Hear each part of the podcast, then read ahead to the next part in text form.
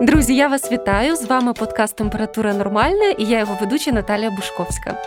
Сьогодні в ці складні часи поговоримо про те, що охопили, якщо не всіх, то більшість нас. Поговоримо про тривожність і про тривогу, про те, що з цим робити, коли здається, ви вже не можете впоратись зі своїм хвилюванням. Як зрозуміти, що це не просто ситуативна тривога, ситуативне хвилювання.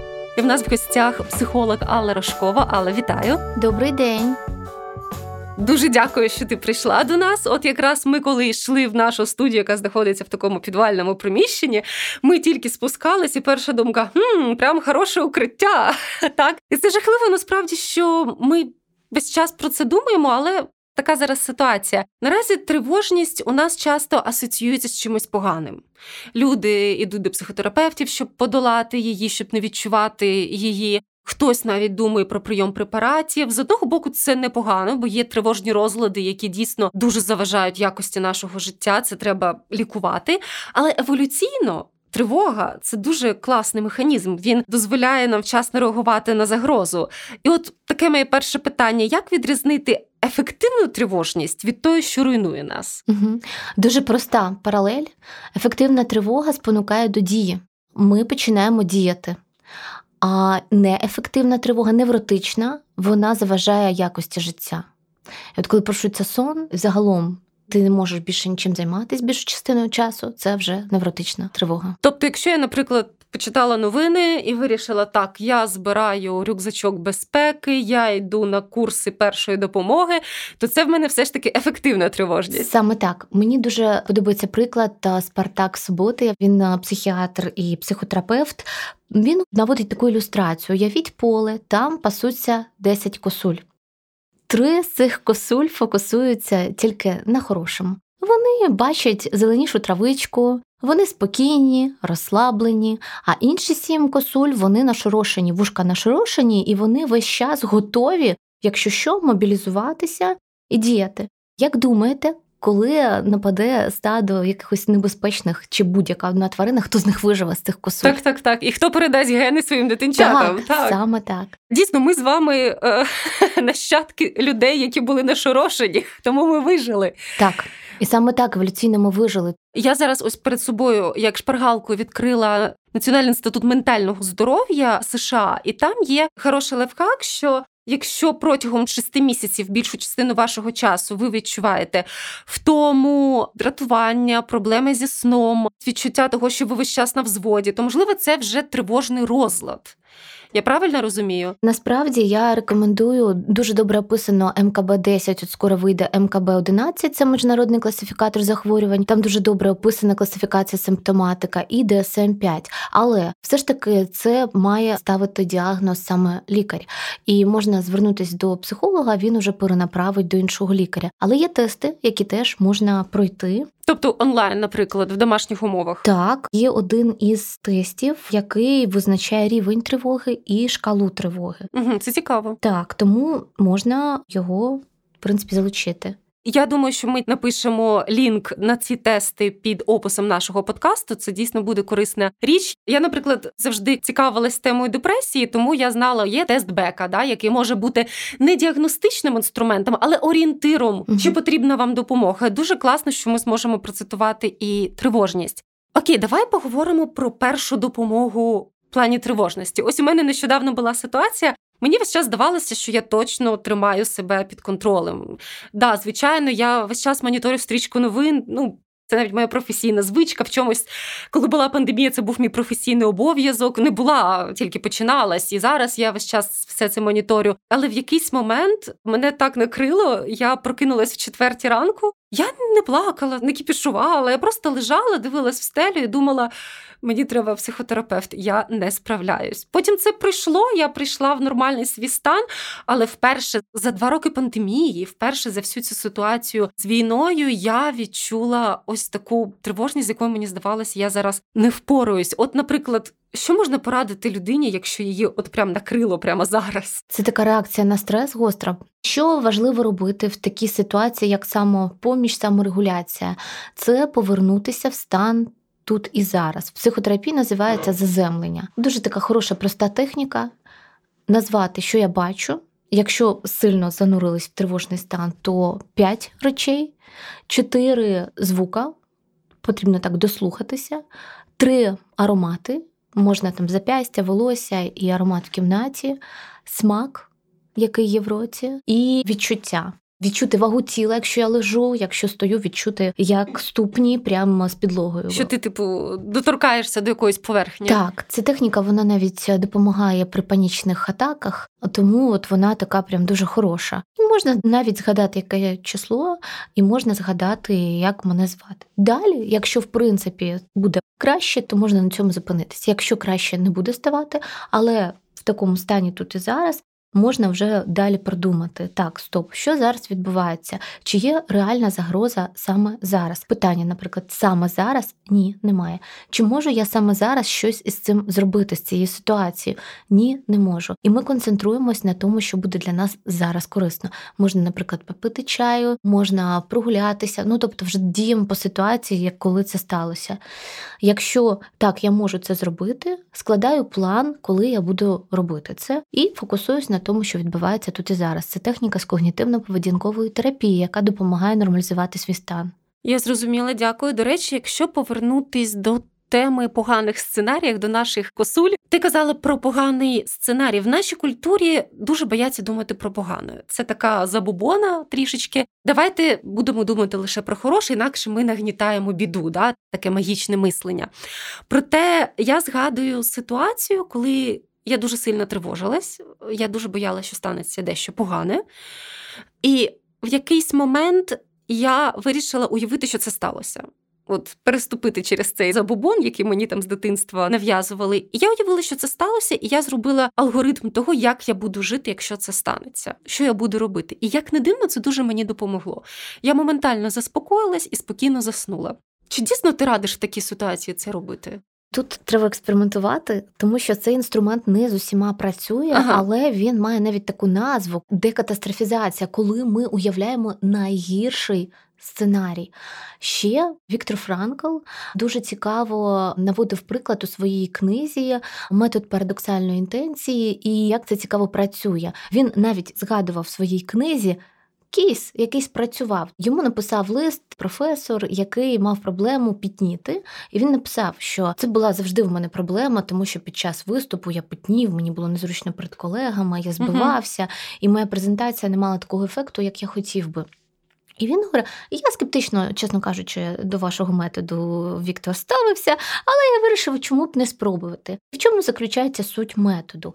перебільшення. І от він, наприклад, не згадую, як його точно звати, наприклад, Джон, як він це практикував. Під час одного з виступів він собі говорить: І так, Джон, покажи всім, як ти вмієш пітніти. Ану, виділи зараз літер поту. Ні, давай два навіть. Покажи всім, який ти пітнявий. Дуже дивно через. Буквально декілька секунд його одяг почав ставати сухим. Він перестав пітніти. І ще один такий був приклад, коли хлопчика від онрезу лікували. Йому давав його психотерапевт там 10 центів кожного разу. І перший час хлопчик непогано на цьому заробляв на той час, а потім все менше і менше він став на цьому заробляти.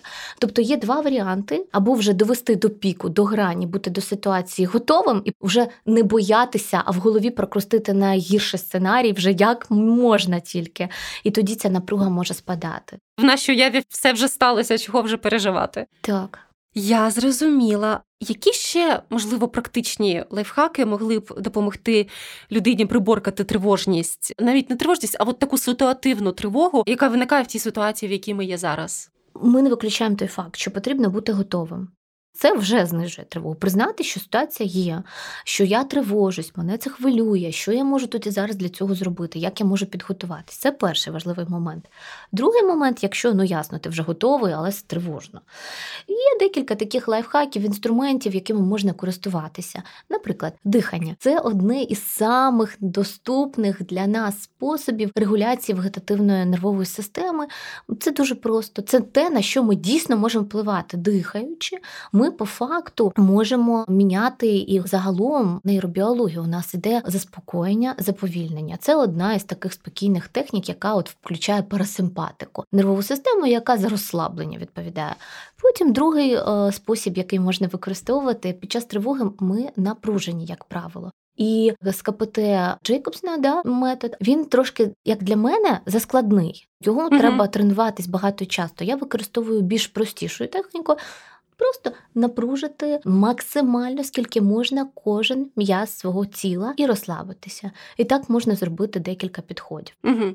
З диханням, до речі, там важливо теж все просто можна не ускладнювати. В інтернеті є дуже багато доступних технік, але найпростіше запам'ятати, що потрібно глибокий вдох, і видих має бути глибшим ніж вдох, і це буде мати заспокійливий на нас ефект.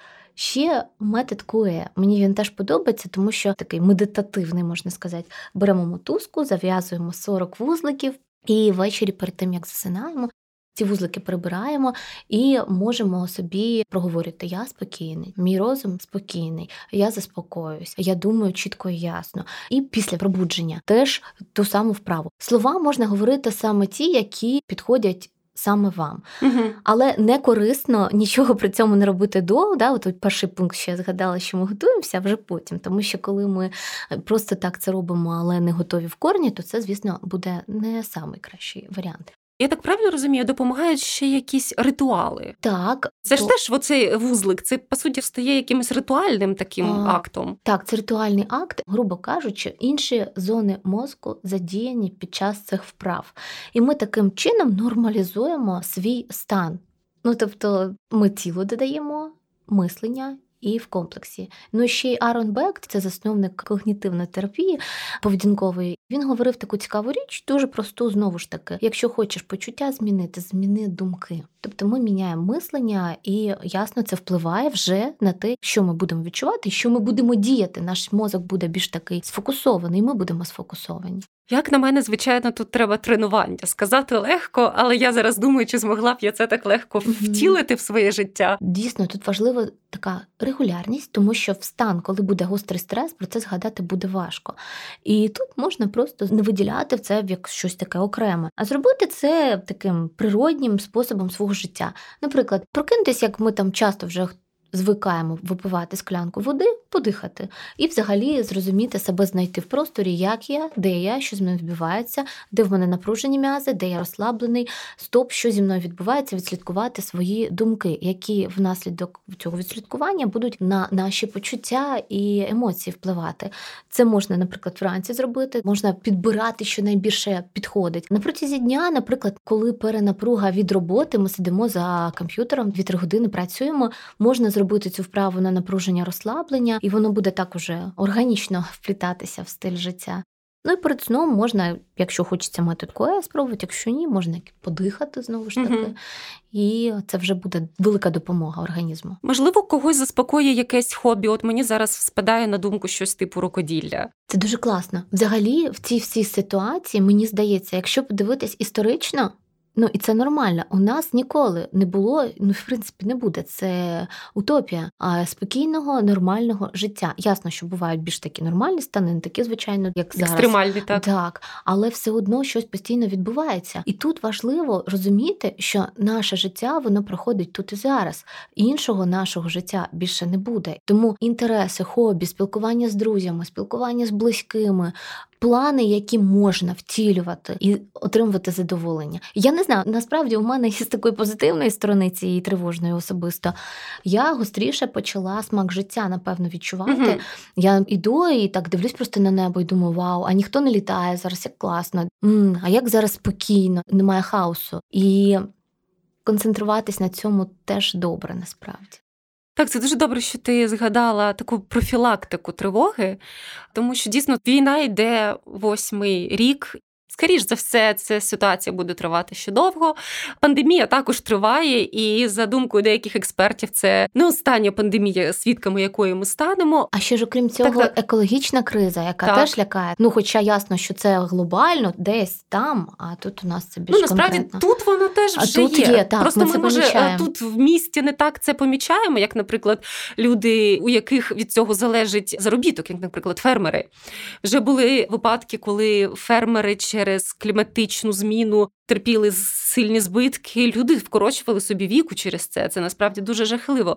Можливо, що ще могло б нас загартувати, так щоб коли буде інша чергова панічна ситуація, метеорит летітиме на землю, ми змогли б е, не втрачати здоровий глузд, як мінімум. Ну, я б ще рекомендувала, от, до речі, дуже важливо, і це не завадить ніколи, і це корисно, робити чекап загалом стан фізичне здоров'я.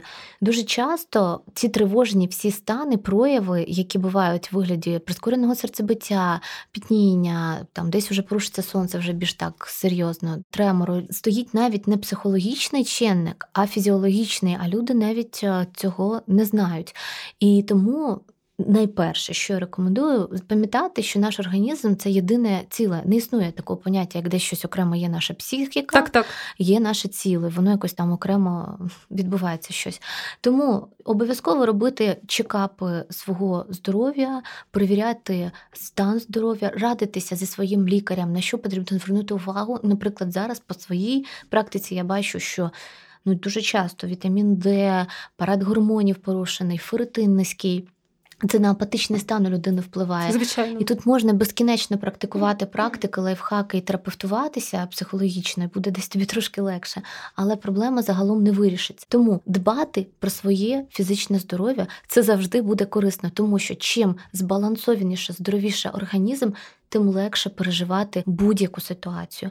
Чекапи, харчування збалансоване, пиття, прогулянки. Прогулянки вони теж їх же ж радять і про депресивних розладах. Так, так, це дуже потужно насправді інструмент недооцінений. Коли ми гуляємо при денному освітленні, у нас е, це впливає насправді. І на хороший сон, тому що на сітківку ока потрапляє світло, і це впливає на те, як буде мелатонін вироблятися вночі. Тобто підтримувати себе турбуватися про свій стан фізіологічний і ментальний.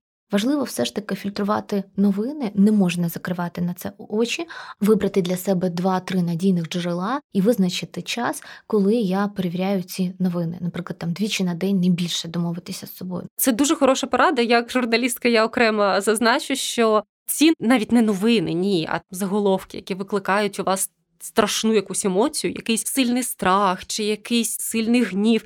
Як правило, це ознака того, що це не дуже надійне джерело, можливо. Тому оберіть надійне джерело. Якому ви будете довіряти, і це вже знизить вашу тривожність дуже серйозно. До речі, ти згадала про чекапи. У мене була смішна ситуація. Я от сиділа продивилася стрічку новин і зробила з цього один єдиний висновок. Мені треба залікувати зуби. Молодець. Так. Я читала, е, здається, це була відома співачка. Зараз не можу згадати ім'я. Ну, вона сказала більш, мені здається, е, міцно дупа, коли в тебе болить зуб, і дупа, коли в тебе не болить зуб. Це дві різні дупи. Так, Я класно. думаю, боже, яка мудра порада. І я записалась буквально на цьому ж тижні, коли я прочитала це в соціальних мережах до стоматолога. І стоматолог мене питає: А що ви прийшли? Я кажу: ну ви ж новини читали, а раптом у мене зуб розболиться. То давайте все заліковувати. І як не дивно, після цього мені стало якось спокійно, і я провела спокійний вечір. І це було дуже дуже гарною профілактикою тривоги. Це дуже класно дійсно робити те, на що я можу вплинути. Тому що, наприклад, чи буде ескаляція, чи буде війна більш повномасштабна, ніж є зараз, ми не знаємо. Як буде розвиватись пандемія, що з цим вірусом буде надалі? Ми не знаємо. На це ми точно не можемо впливати, і, на жаль, з цим потрібно змиритися. Але там, де я маю вплив, це важливо, щоб було. Це, до речі, теж дуже гарно і знижує тривогу, і підтримує. Режим дня, коли я розумію розклад певний. розклад дня, і я розумію, ось на це я впливаю, і я це роблю. Це заспокоює. Це дійсно часто ми недооцінюємо прості речі, але вони працюють. А тоді таке питання: от я спостерігаю, що є люди, вони зовні спокійні, як камінь, але в них же теж можуть бути неспецифічні прояви тривоги. Вони навіть можуть не зрозуміти, що так виражається їхня тривожність. Що це? Які ці прояви можуть бути? Ну, як правило, це люди, які звикли бути такими сильними, стримувати свої емоції, почуття. Насправді це такий дуже момент ризиковий, тому що людину потім може накрити. Неочікувано, Неочікувано саме не, так. непідходящий момент для цього. Тому я раджу розвивати таку чутливість до себе, взагалі робити такий. От зараз популярний mindfulness, суть взагалі Свідо, усвідомленість. усвідомленість та прокачувати. Тому я в краще в контакті з собою. Я розумію, що тут і зараз в мене напружене тіло. І для таких людей в мене рекомендація. Воно, як правило, проявляється відбувається, якщо емоційно все рівно в тілі, як правило, помічати, що можна будуть дуже сильно боліти плечі, шия, ну і ще щось. Ну, от плечі, шия це загалом завжди так, а, так, так. такий симптом яскравий при тривозі. У мене таке якось я читала новини. Тут я зловила себе на думці, що я стискаю зуби. Причому О, так, так, так сильно, зуби. що в мене аж заболіли скули, і я така ого. Так, так. Розслабляємось. Так, от ці всі невербальні прояви тут ти ніяк не зімітуєш. Тому часто навіть, ну я так на прикладі своєї професії можу сказати, що я часто навіть уважно вдивляюся в клієнта, тому що дуже часто не все людина може сказати, а от невербально дуже багато всього проявляється. Тому тіло це хороший індикатор помітити, що щось не так зі мною. Моя колега нещодавно поділилась зі мною. Вона каже: Я ніби відчуваю себе повністю спокійною, але я помічаю, що я не можу заснути. Я лежу, дивлюся в стелю, і я не засинаю до другої, до третьої, до четвертої ранку, а потім потім починається новий день, і я зішкрібаю себе з ліжка. Я так розумію, це теж може бути проявом так. тривоги щодо всього цього. Так, звичайно, так. Ну ясно, що ми дивимося загалом картину, що з людиною відбувається, який в неї стан, здоров'я, що в неї ще відбувається. Але загалом це дуже хороший індикатор тривоги, тому що я не можу розслабитись. Виходить так, що я напружена. Сон наступає, коли організм може розслабитись, якщо здорова людина. До речі, часто за моїми спостереженнями, от мені цікаво, чи ти підтвердиш, тривога виражається також роздратуванням. Я це пам'ятаю з ранніх років материнства дитинства. Ось, наприклад, деякі люди кажуть, що ж це там за мама така чи за тато такий. От в дитини йде, вона падає, а мама починає на неї кричати. Я зазвичай е, захищаю таких батьків, хоча я зрозумію, що це дуже неправильний підхід. Проте по своєму досвіду я знаю, що у мене так проявлялась тривожність. Якщо моя дитина падала в п'яте, я дуже переживала, чи вона не забилася, і це виражалось в те, що я починала сердитись на неї. Тобто, там десь всередині себе я вже малювала собі якісь страшні травми. І коли я бачила, що цього не сталося, через дратування, через можливо навіть підвищення голосу, оця тривога виражалась. Тобто, е, якщо людина помітила, що вона зривається на якихось дрібницях, це теж серйозний симптом. Звідки береться роздратування?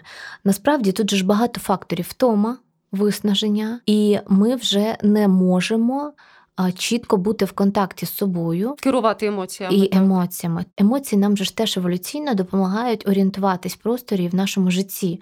Наприклад, порушили кордони, я агресую, щоб була здатність себе захистити. Але коли складається так, що я не можу виражати свої емоції, тут і зараз з різних причин вони накопичуються, і ми вже неаутентичні емоції проявляємо, нерелевантні ситуаціям, так сказати.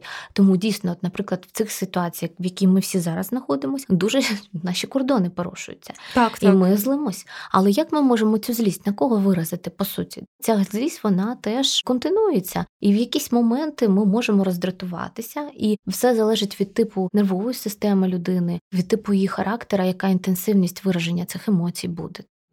Ще раз дивлюся на ці симптоми, які я бачу на сайті Національного інституту ментального здоров'я. Це вже звичайно симптоми, які вказують на можливий генералізований розлад тривожності. Це відчуття, що ви на межі, швидка втомлюваність, проблеми з концентрацією, роздратування, напруження м'язів, про які ми говорили, проблеми зі сном або навпаки, проблеми з тим, щоб залишатися бадьорами. Якщо в мене, наприклад, 3-4 симптоми з цього переліку, мені варто вже щось серйозніше робити, ніж просто дихати. А ну насправді так. Взагалі, якщо вже тривога заважає якісно жити. Звичайно, тоді краще звернутися вже за фаховою підтримкою, ну і вже далі розуміти, що і як робити, щоб підтримати себе. Так, так, е, згодна. І тоді таке, певне, у мене буде фінальне питання. Я почала бачити і в особистому спілкуванні зі знайомими, і в якихось постах, коментах в соціальних мережах, що іноді в родинах Є зовсім різне сприйняття цієї ситуації. Ніяк гендерно не зумовлено, це може бути по-різному. Наприклад, чоловік збирає тривожну валізку, записується на уроки стрільби, а жінка каже, що за ерунда, перестань, я готуюсь до нашої поїздки на море через два місяці і не чіпай мене. Або навпаки, дружина хвилюється, а чоловік починає якось під цим підтрунювати, казати, що це все якась панікерство, і вона новин не читалась. Проте мені здається, це не дуже добре е, соромити людину за її тривожність, бо це не завжди те, що ми можемо контролювати. Як би ви порадили спілкуватись з людьми, чия тривожність перебільшує нашу? Mm-hmm. Як зробити це не травматично, а навпаки, можливо, спрямувати цю тривогу в якесь ефективне русло? Ну, Це такий цікавий момент, що кожна ж людина в силу свого типу нервової системи, характеру, темпераменту, світогляду, установок, цінностей, бекграунду всього по-різному буде реагувати. Тут дуже важливий момент, і напевно на що б я сфокусувалась, з повагою відноситись один до одного, тому що найважливіше це підтримка іншої людини. І, до речі, коли тривога сильна, з нею важко справитися, найкраще допомагає опора на іншу людину. Але важливо дійсно, щоб та людина була в стані цю підтримку Верси, надати так, таким аналітичним критичним мисленням. І дуже добре зрозуміти і не критикувати, не переходити на особистості, а говорити такими по суті тим, що я відчуваю, що зі мною відбувається, і це буде допомагати в дві сторони регулюватися, тому що, наприклад, коли чесно зупинитися і подивитися, що я відчуваю, то може виявитися, що поїздка на море це таке блокування, тому що так страшно, і в мене така реакція. І коли по-чесному сісти і сказати, ти знаєш, коли ти йдеш на курси по стрільбі, мені так страшно, я так боюсь. І тоді ми сідаємо разом, обіймаємося і говоримо, якої нам інформації не вистачає там, чи чого б тобі хотілося. Я хочу, щоб ти був поряд, або я хочу побути поряд, або я хочу, щоб ти мені там розказала чи розказав, як ти бачиш, чому так так. Тобто, коли ми виходимо на такий близький контакт, ми можемо виступати підтримкою один одного. А може, мене взагалі ображає, що ти пішов на курси стрільби без мене? Так, от, так, так. Так, тобто порада на всі часи проговорювати свої почуття, проблеми, образи, не ображаючи іншого. До речі, от у мене є дуже погана звичка. Неважливо, що там пандемія, війна, якась моя особиста проблема. Я починаю заходити в соціальні мережі і скролити їх. Мені взагалі мені здається, я навіть не бачу, що я там читаю. Я просто, от якщо це дійсно якась погана для мене тривожна ситуація, я можу, мені здається, годину сидіти і скролити, скролити, скролити. І я розумію, що це неправильно, що мені треба просто захлопнути ноутбук, але в мене ніби немає сил на це, ніби щось мене приварили до цього стільця, а мій палець до тачпада. І тут якраз на допомогу приходить, як правило, мій чоловік. Він вже знає цю ситуацію, і він такий приходить, все, Наталя, час спадки. І я йому завжди дуже вдячна за це, тому що от реально я ніби не можу впоратися з цією ситуацією ситуацію. Uh-huh. І дуже добре, якщо ви це усвідомлюєте і скажете своєму партнеру, що слухай, у мене є така проблема. Якщо ти бачиш, що я з глазами зомбі сиджу перед Фейсбуком, давай з цим щось робити. Це працює. Так, дійсно. Треба команди єднатися. Отож, якщо підсумувати нашу розмову, прості речі, якими ми нехтуємо, вони працюють. Сто відсотків. Дихання, сон, спорт, ем, розмови, прогулянка. Це те, що нам здається таким нудним, таким якимось дуже простим, але воно працює. Якщо ваша тривога триває дуже довго і вона заважає вашій якості життя, вам потрібна допомога. Дихання це прекрасно, але можливо вам потрібен професіональний психотерапевт, можливо, навіть медикаментозна допомога. Є онлайн-інструменти, які ми запостимо у описі до подкасту, які ви зможете пройти, перевірити себе. До речі, Тривожна шкала Бека, щоб перевірити так, рівень тривоги. Шкала Бека Вона щодо є в доступі, так, і є щодо тривоги, і можна визначити, де норма, а де. Я наголошую, що це не є діагностикою. Звичайно. Так, це просто має вас трішечки скоординувати. Можливо, вам же потрібна допомога. Не треба соромити близьких, якщо вони тривожаться, на вашу думку, аж занадто. Поговоріть, направте цю тривогу в розумне русло, і, можливо, все дійсно владнається після того, як ви зберете клятий рюкзак безпеки. Неважливо неважливо від того, вважаєте ви, що вас врятує він, не врятує він. Можливо, він вас заспокоїть, і це теж класно. Іноді ми можемо відчувати нібито спокій, але якісь фізіологічні прояви вказують на те, що. Насправді нам страшно. Ви не спите, ви напружуєтесь, ви дратуєтесь через дрібниці, які ще тиждень тому вас не дратували. Це теж те, на що варто звернути увагу. Але друзі, тривога, небезпека і проблеми це частина нашого життя. Тому насолоджуємося тим, що ми зараз маємо. Слухаємо подкаст Температура нормальна, тому що тут ми говоримо про різні важливі речі щодо нашого психічного та фізичного здоров'я. Нас ви можете прослухати на сайті Української правди на таких платформах, як Apple Podcast та Google Podcast. З нами була психолог Алла Рожкова. Залишайтесь з нами. На все добре.